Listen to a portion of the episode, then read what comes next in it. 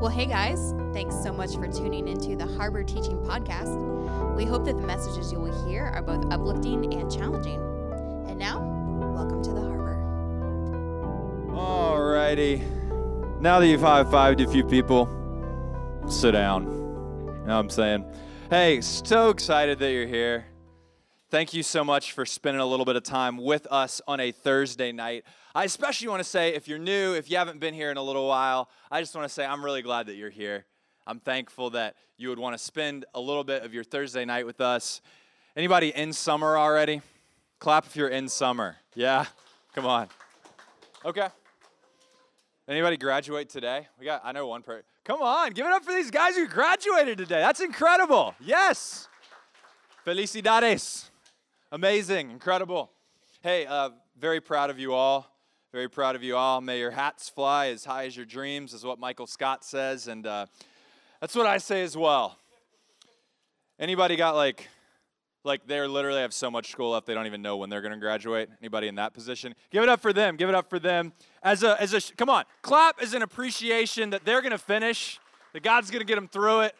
If God called you to it, He's going to get you through it. I don't know. I just felt like giving you a little motivational speech. We believe in you as well. Hey, uh, turn with me, if you will, to Genesis chapter 4. Genesis chapter 4 in your Bibles. Uh, we are going to be diving into a, uh, a, a, scripture that I, I'm going to be honest with you, it's going to be a little bit intense.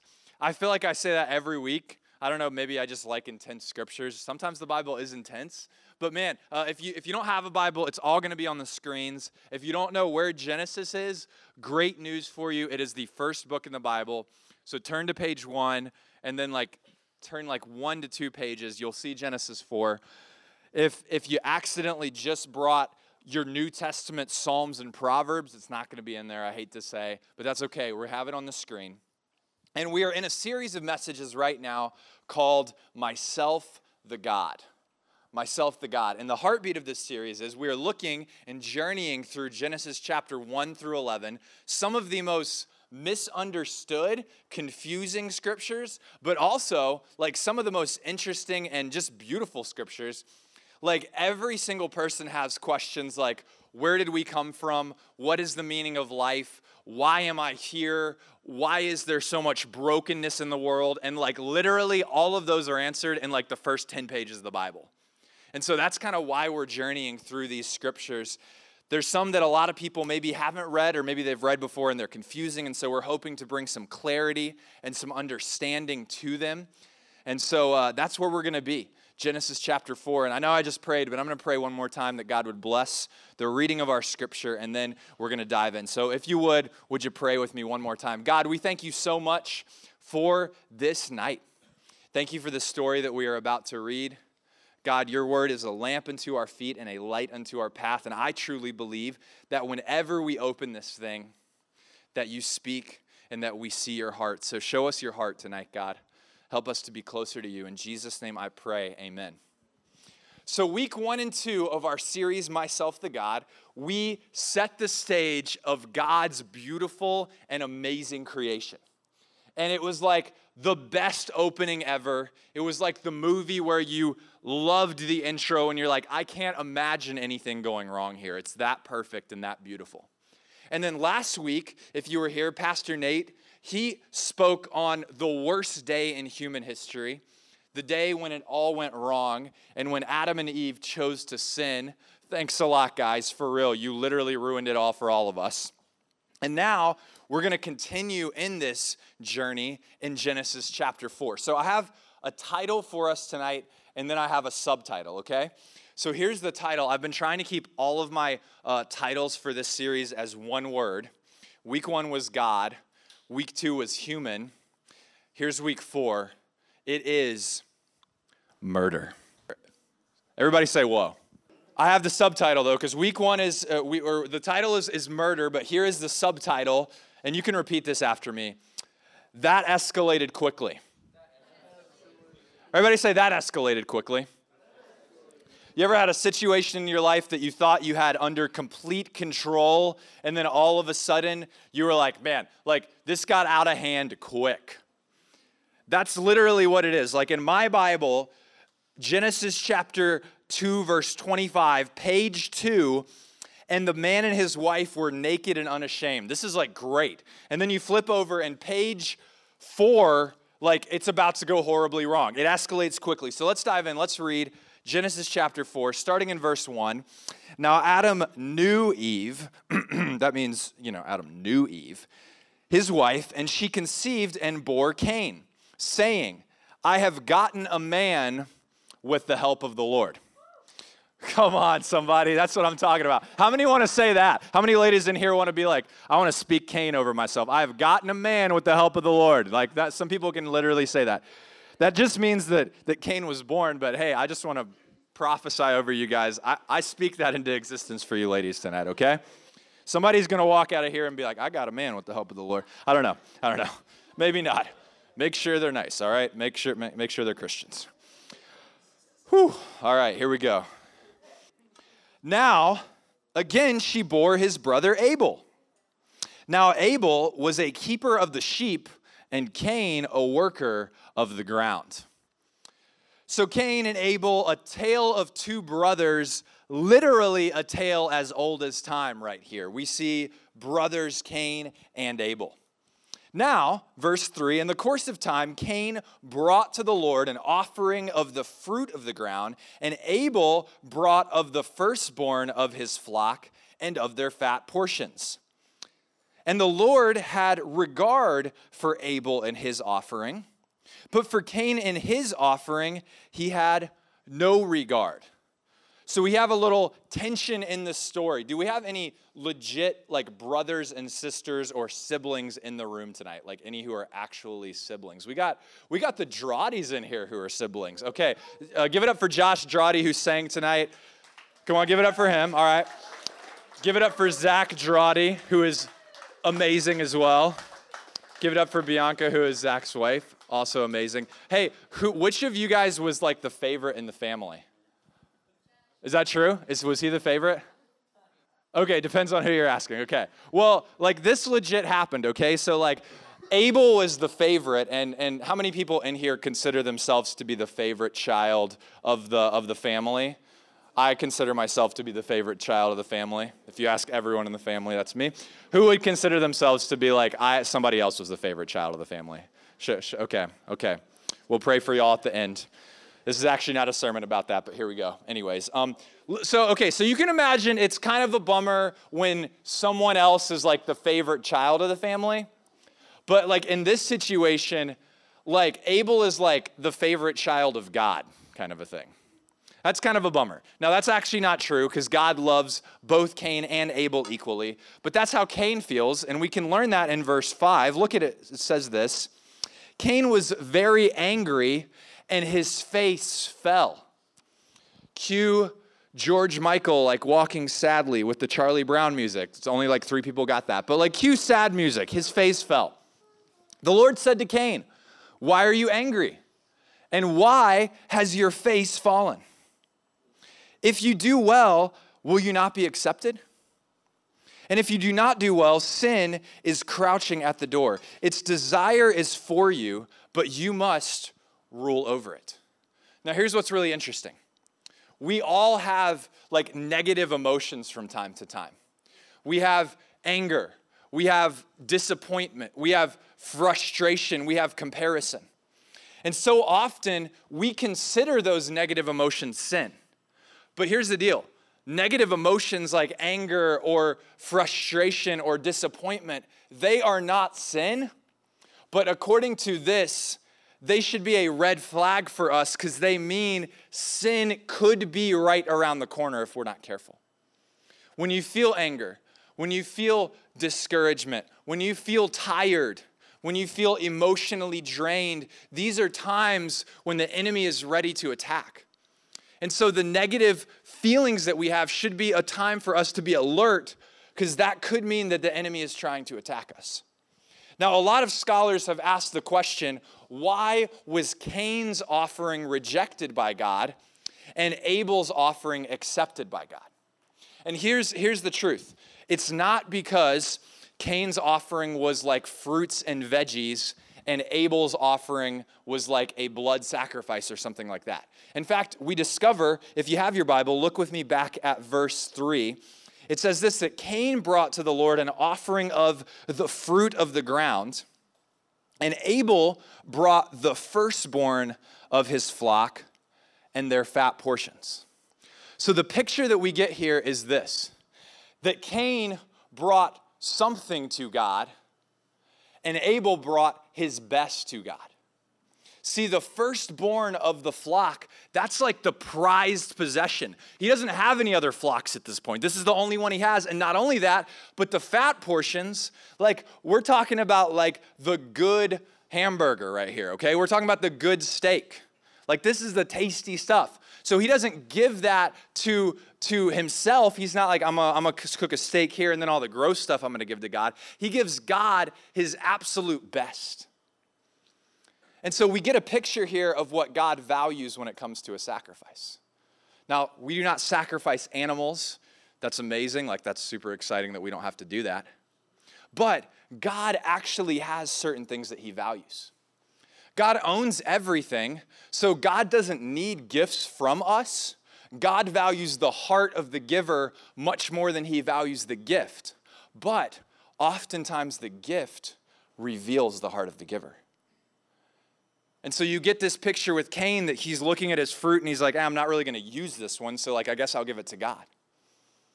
And in fact, you, throughout the Bible, as we look, we discover that God values it when we give something that is worth something to Him. Not because He needs something, but because He wants our hearts. And the gift shows the condition of our hearts.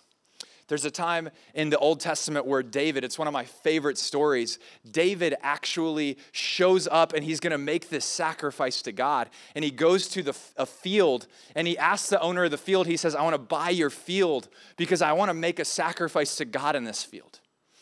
And the owner's like, Look, I love God.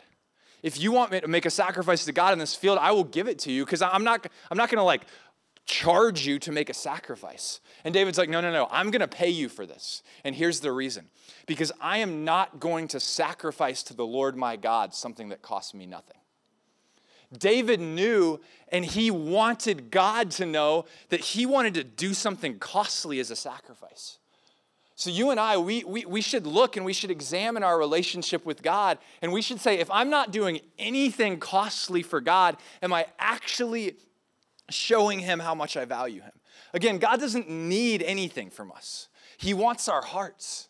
But oftentimes, the gift that we give demonstrates the condition of our hearts. And so, when it comes to the things of God, we are encouraged with whatever we give to God. We shouldn't give under compulsion. We shouldn't give out of obligation. That's what it says in Second Corinthians chapter 9.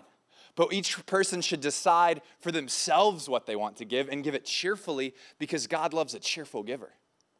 But when it comes to the things of God, may we be people who give generously to God and say, God, I want to give you my best. I don't want you to just get something that I don't have any other use for, so I'm going to give it to you. I want to give my best to God. Let's keep reading. We are in verse 8. So God has warned Cain. And God says, Be careful, sin is crouching at the door. Look at verse 8 with me. Cain spoke to Abel, his brother. And when they were in the field, Cain rose up against his brother Abel and killed him. Then the Lord said to Cain, Where is Abel your brother? And Abel said, I do not know. Or Cain said, I don't know. Am I my brother's keeper? So just like Adam and Eve hid from God, lied, and shifted blame, Cain does the exact same thing. I don't know. Like, am I my brother's keeper? It's not my fault. I don't know where he is. You keep track of him. Verse 10 And the Lord said, What have you done? The voice of your brother's blood cries to me from the ground. And now you are cursed from the ground, which has opened its mouth to receive your brother's blood from your hands. When you work the ground, it shall no longer yield to you its strength. You shall be a fugitive and a wanderer on the earth. Verse 13 Cain said to the Lord, My punishment is greater than I can bear. Behold, you have driven me today away from the ground, and from your face I shall be on, hidden. I shall be a fugitive and a wanderer on the earth, and whoever finds me will kill me. Then the Lord said to Cain, Not so. If anyone kills Cain, vengeance shall be taken on him sevenfold. And the Lord shall put, a mark on Cain, lest anyone who found him should attack him. Then Cain went away from the presence of the Lord and settled in the land of Nod, east of Eden. Now, we're going to come back to this and talk a lot about this throughout the night. But here's what happened the Lord disciplines Cain, he gives a consequence to Cain, and he says, Look, even though you're a farmer, you're not going to be a farmer anymore. You're not going to be able to get anything out of this land. You're going to be a fugitive and a wanderer on the earth. There is consequence for the sin that we commit. And Cain's like, Look, I can't do it. Like, this punishment is too, bear, too great for me to bear. And so God actually shows mercy to Cain. Even though God could have said, Look, tough luck. Like, you killed somebody, all right? So, like, you don't get anything from me. Like, you should die. God actually says, Look, I'm going to put my hand of protection on you. I'm going to put my hand of favor on you, and people aren't going to harm you and bother you. Isn't that amazing that even a murderer, God shows mercy and grace to? And God says, You're not going to get harmed, and I'm going to put my protection around you. Even in the middle of someone who has completely rejected God, read the whole thing. Cain has completely rejected God. God still shows his, his mercy and his grace to this man. So let's keep reading. Cain knew his wife, and she conceived and bore Enoch. We're in verse 17. When Cain built a city, he called the name of the city after the name of his son Enoch. Okay, we gotta, we gotta ask a question. If anybody's doing math with me, and you've been reading along, in my count, there's three humans. We got Adam, Eve, Cain, and Abel, but there's no more Abel, so we got only three. Where, where'd the wife come from? Okay, you guys ready for something awkward? Say, tell me something awkward. All right, here's what uh, David Guzik, a pastor, says. And uh, listen, this is his words, not mine. I'm just the messenger here. Necessity demanded that Adam's sons marry his daughters. Everybody say weird. At this point, the gene pool of humanity was pure enough to allow close marriage without the harm of inbreeding.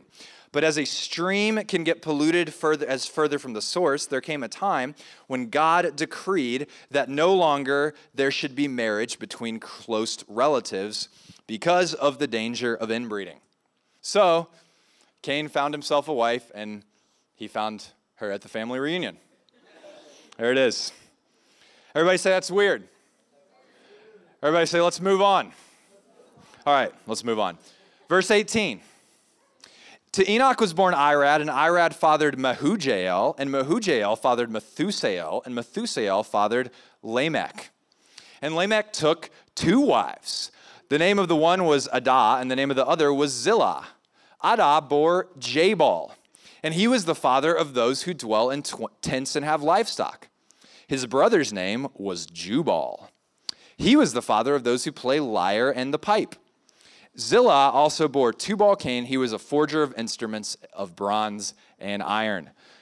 In case you were wondering about the sister of Tubal Cain, her name was Naamah. Here's what's happening here. We're seeing that human beings are actually fulfilling the commandment that God gave them. God gave them a commandment in Genesis 1 to be fruitful and multiply and fill the earth and subdue it. And so human beings are actually doing that. Like civilization is moving forward we see here that somebody figured out some advancements in living arrangements and advancements in farming. That was Jabal. His bro Jubal, more of the artistic type, f- figures out advancements in music. There's someone who figures out advancements in technology. And so, what we're seeing here is that as people progress, civilization progresses. And the same commandment that God gave, which is make civilization, make something awesome happen, that's actually happening.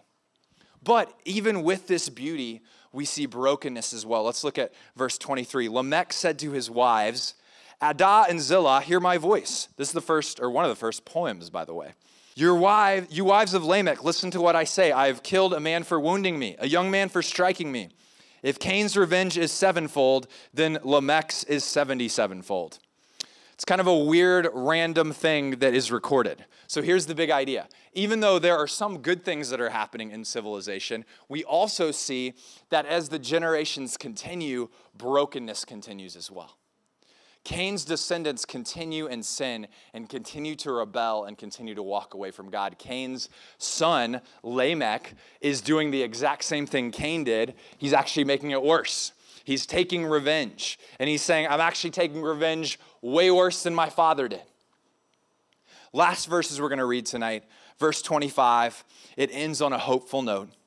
And Adam knew his wife again, and she bore a son and called his name Seth. For she said, God has appointed for me another offspring instead of Abel, for Cain killed him. To Seth also was born a son, and his name was Enosh. At that time, people began to call on the name of the Lord.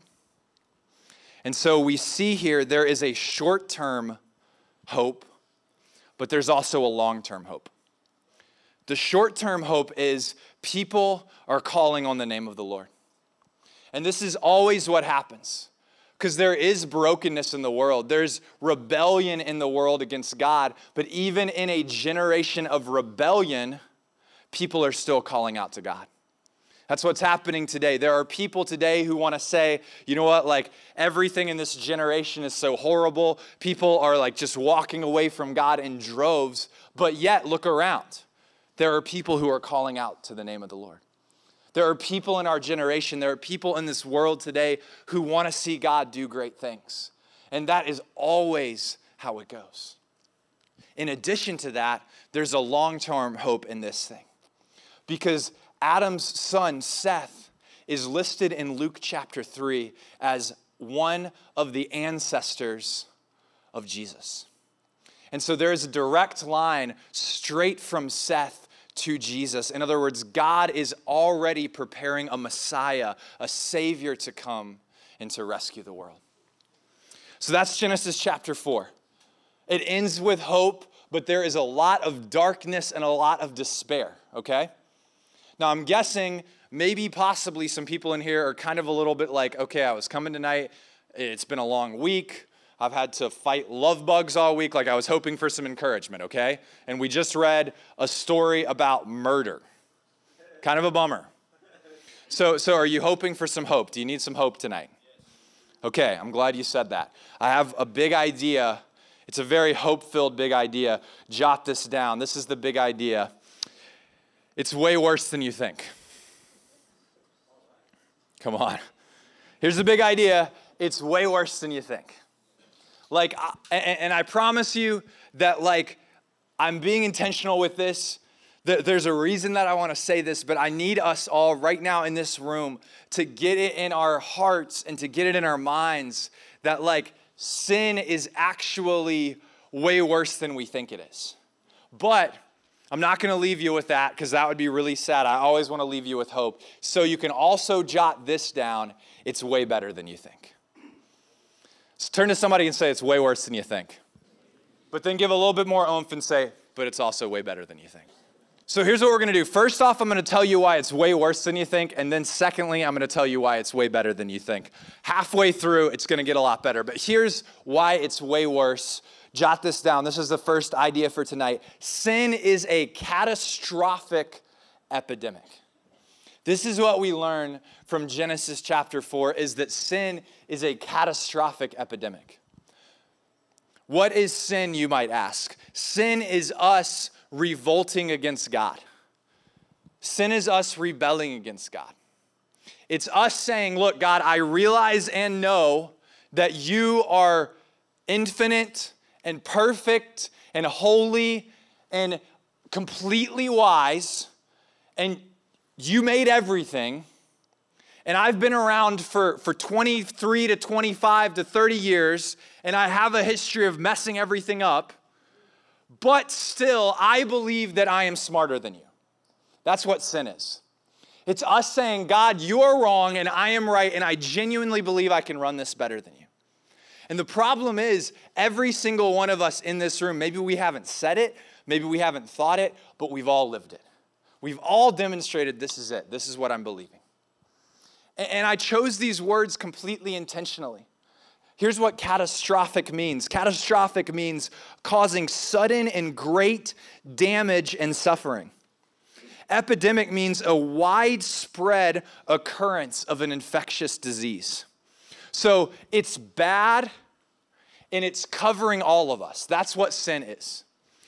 Katie and I, we've been watching The West Wing on Netflix. I highly recommend it. Amazing show, 10 out of 10. And here's what happens a lot of times in the West Wing is that the staff of the president will come to him and they're like, "Look, President Bartlet, something terrible has happened." And he always asks, he's like, first off, how bad is it? And secondly, how many people does it affect? Here's the thing about sin it's really bad and it affects everybody. That's what sin is. Like, if you look at the story, one generation ago, Adam and Eve are naked and they're hanging out in the garden completely shame free. One of them rejects God by eating a fruit, and all of a sudden, a generation later, murder is happening. Brothers are killing each other. And then a generation after that, it gets worse and worse and worse. And the spread of sin affects everybody. My, my friend Ethan, a couple years ago at the harbor, he preached on this passage and he shared the illustration of Chernobyl. Chernobyl was a nuclear reactor in Eastern Europe and it melted down and, and it literally caused massive nuclear fallout all over the country.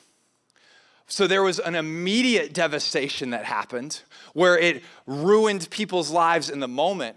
But then what happened after that was there was this acid rain that fell, and it actually caused more death and more devastation as time went on. And this is the picture of what sin is. The immediate devastation happens when we reject and we rebel against God. And that's the true problem. But the fallout from that is that we ruin our relationship with each other and we ruin our relationship with ourselves. And so sin actually has this massive fallout effect, not only on us, but on everyone else. And I think in our hearts, we all know this. But sometimes we need a reminder, because honestly, what I think is that sometimes we kind of act like sin is not a big deal. We kind of act like it's like, look, here's the deal what sin is. Like, sin is kind of the thing that, like, I know it bums God out, and I like God, and I do my best when it's convenient for me to be cool to God and I want to hang out with Him in heaven someday. So, like, when it works out, I won't sin. Like, that's the plan. And that's kind of our mentality sometimes. But what we have to realize is that sin is actually us rebelling against God. And that that rebellion is actually a devastation to us and a devastation to the people around us. So many people, man, eh, they, they, they say like the things that I'm doing, they're not, they're not that big of a deal, okay? Like, like the, the, the sins that I'm committing or the things that I'm walking in, it, it's, it's fine, it's, it's no biggie. Like, like so many of us, we've tried to convince ourselves that lust and porn and masturbation, like that's not a big deal. Like it, it's fine, like it's not really hurting anyone. God doesn't really have a huge problem with it, it's all good. But let me tell you, like choosing that is choosing to reject God and walk away from God.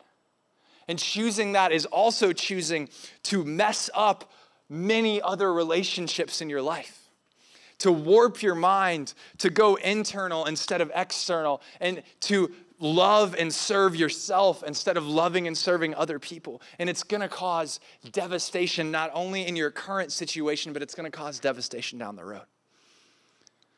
Laziness, it seems like it's not a big deal. It's, it's, it's fine. And I'm not saying when I say ra- laziness, I'm not saying rest. Rest is good, it's important to Sabbath. But some of us, we're lazy.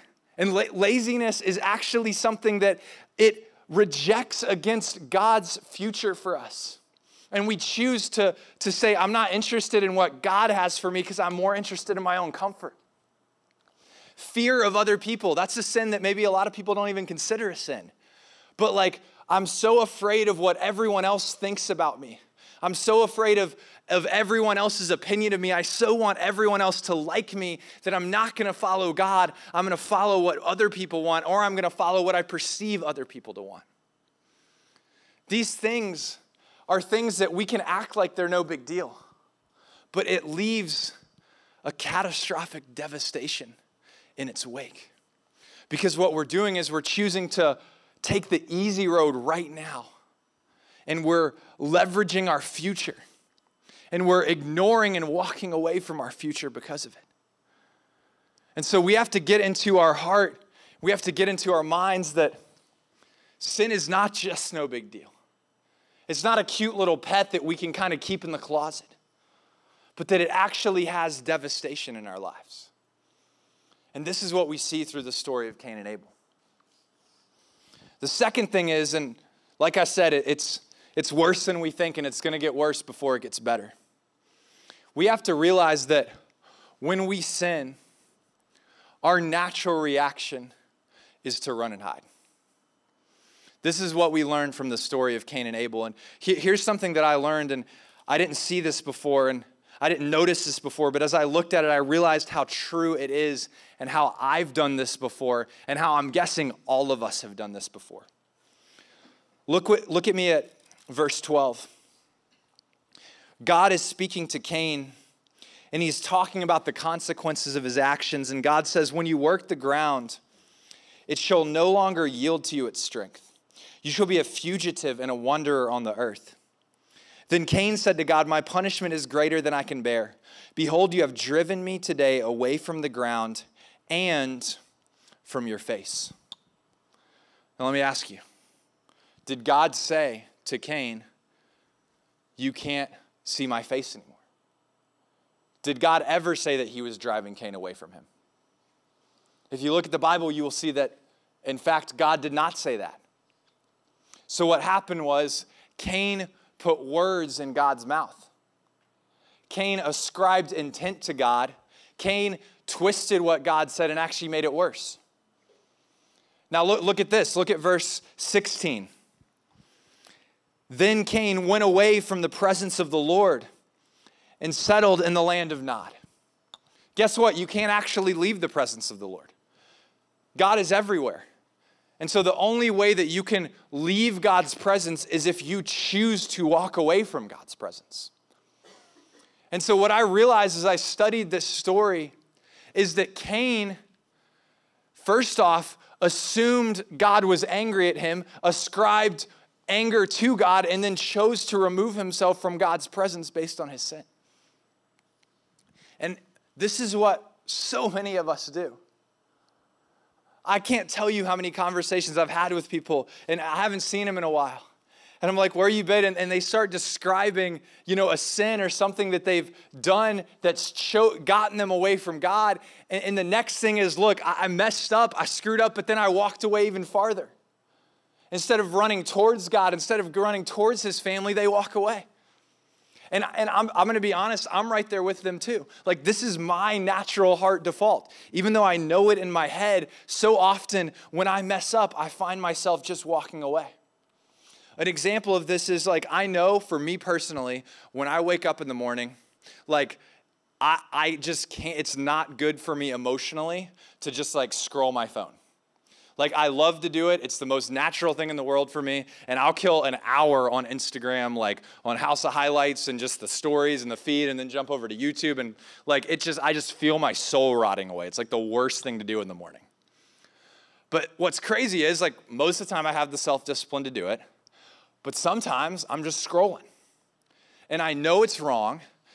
I'm not saying it's a sin to scroll, but I know for me, I'm walking, I'm, I'm just, I'm choosing less than God's best for that moment. And so I know it's wrong, and so I start feeling shame and I start feeling guilt. But instead of stopping and running towards God, I actually want to remove myself and scroll more because I feel bad and I feel guilty and I feel embarrassed. I don't want it like God to see me reading my, his word because like I've, I've been scrolling Instagram for like the past hour. Clearly I've already communicated how I feel about God. And instead of me running towards God, I actually choose to run away. this is naturally what we do. And I was thinking about it and I was like, why do we do that? And I genuinely believe that the reason that we do this is because we believe God is going to be mad at us. We believe that when we show up, that God's going to be like, what was your problem? Like, like, how dare you? Where were you? And we ascribe accusation to God. But the crazy thing is, it says in the scripture that God is not our accuser. It says that actually Satan is our accuser.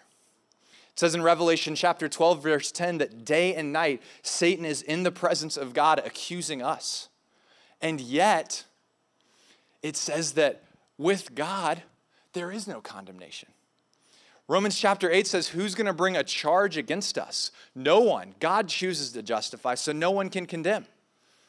And so, in fact, as we look at the character of God when it comes to our sin and when it comes to our failure, God is not running on the scene to condemn us, God is running on the scene to rescue us.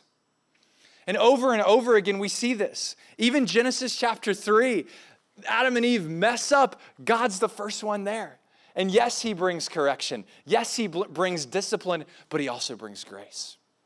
The exact same thing happens in Genesis chapter 4. God is the first person on the scene. He doesn't run away from the sin, he runs toward the sin, and he comes with a heart of grace and mercy. Luke chapter 15, God is depicted as the good shepherd leaving the 99 for the one. He's depicted as the father running toward the prodigal son. I think we need to realize and we need to wrap our minds around the fact that God is not coming towards us as an angry accuser. He's coming towards us as a first responder. He's actually on the scene to offer rescue and to offer redemption. This is the heart of God towards us.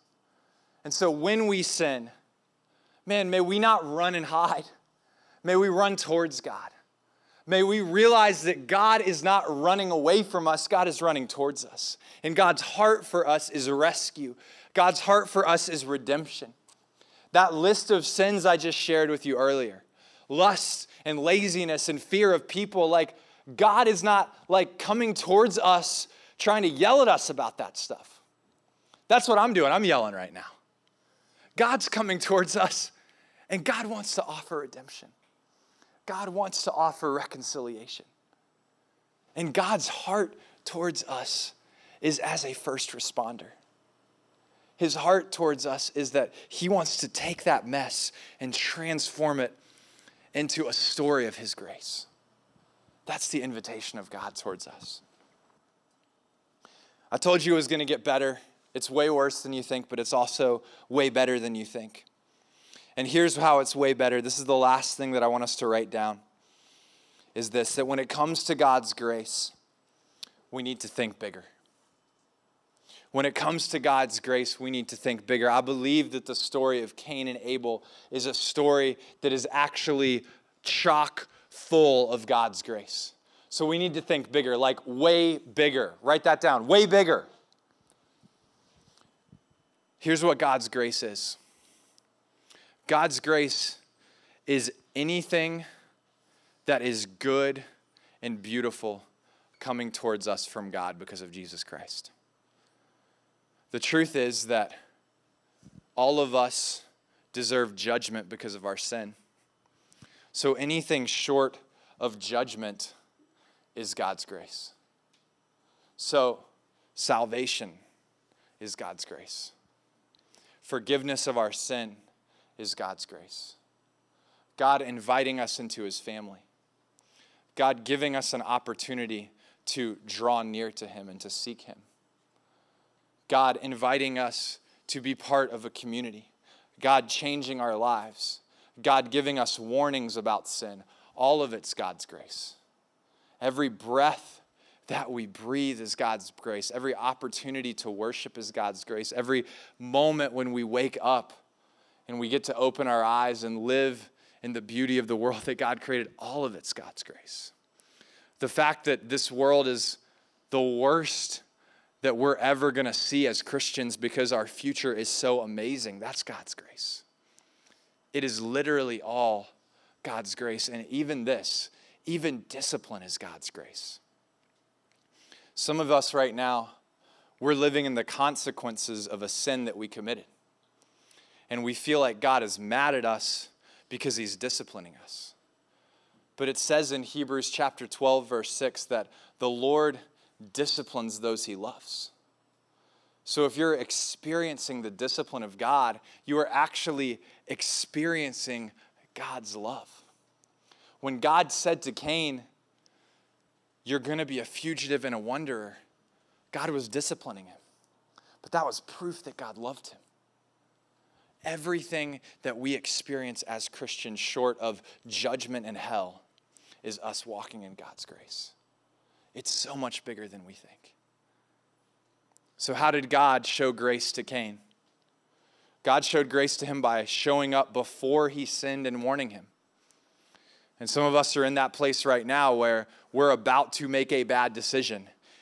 And God is screaming on the inside warning, warning, warning, do not go there. That's God's grace. God gave Cain grace by disciplining him. God gave Cain grace by actually choosing to put his hand of protection on him after he sinned. But God's grace is even bigger than that. And I'm going to ask the worship team to come up and help me close out this message. But I want to tell you something that's even more beautiful about God's grace. You see, Abel is actually a picture in the Old Testament of Jesus Christ. Abel was a silent sufferer, just like Jesus. Abel was innocent, but was killed by a jealous brother, just like Jesus was. Abel's blood cries out from the ground, just like Jesus' blood cries out from the ground. But here's what is absolutely amazing you and I we have an opportunity tonight to have a relationship with Jesus, and Jesus is actually a better Abel. Because God said of Cain, to Cain, your brother's blood is crying out to the ground and it's condemning you. But what it says in Hebrews chapter 12, verse 24, look at this, is that we have come to Jesus. Jesus is the one who mediates a new covenant between God and people and the sprinkled blood of Jesus, which speaks forgiveness instead of crying out for vengeance like Abel. You see, in the old covenant, in the story of Cain and Abel, there was actually judgment for Cain, judgment he deserved. But in a relationship with Jesus, instead of judgment, there is forgiveness. And God actually literally says to us the opportunity is for us to receive the life, the death, the blood of Jesus over our life. And what that means is that we have forgiveness for our sins. What that means is we have a brand new start. What that means is we have a brand new life. So, yeah, sin is a massive deal. It's a way worse deal than we ever thought possible but God literally comes to us. He says, Because of Jesus, your sins are forgiven. Because of Jesus, you have an opportunity for a new life and a new start. So, if you would, would you bow your heads with me? What I want to do is, I want to give an opportunity for anyone here who hasn't met Jesus yet. Maybe that you have walked away from God and you've been gone for a long time. Maybe you have never heard the story of the good news about Jesus before. You thought Christianity was just about being a good person. Christianity is not about being a good person. Sin has literally affected all of us. The story of the Bible is that we are way worse off than we could possibly imagine, but yet, because of Jesus Christ, we are far more loved than we could ever think. And so, for some of us, we need to stop trying to be a good person. We need to stop trying to hide. We need to stop trying to act like we have it all together. And we need to just say, God, I actually just need forgiveness. I need a Savior. I need somebody to rescue me. God's a first responder. He is showing up right now, offering rescue and redemption. So, I want to invite anyone who needs a new start, who needs to be forgiven of their sins, who needs salvation. If you would just raise your hand right now, if you would say that, if you would say, I need that. I need God to forgive me of my sins. I need God to completely transform me. Yeah, that's awesome. Thank you so much for all those hands who have gone up everywhere. Thanks for raising them. Would you bow your heads with me? Would you guys pray? If you raised your hand, repeat this prayer in your heart. Just say, God, I need a Savior. I can't do it on my own. I can't be good enough on my own. And yet, because of Jesus, I am forgiven. Because of Jesus, I am set free. Because of Jesus, I can live in the goodness and the grace of God.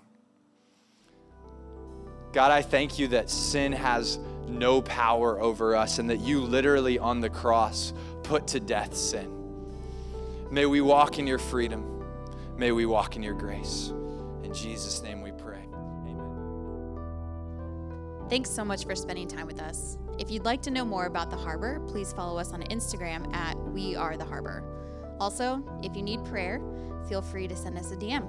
Otherwise, tune in next time.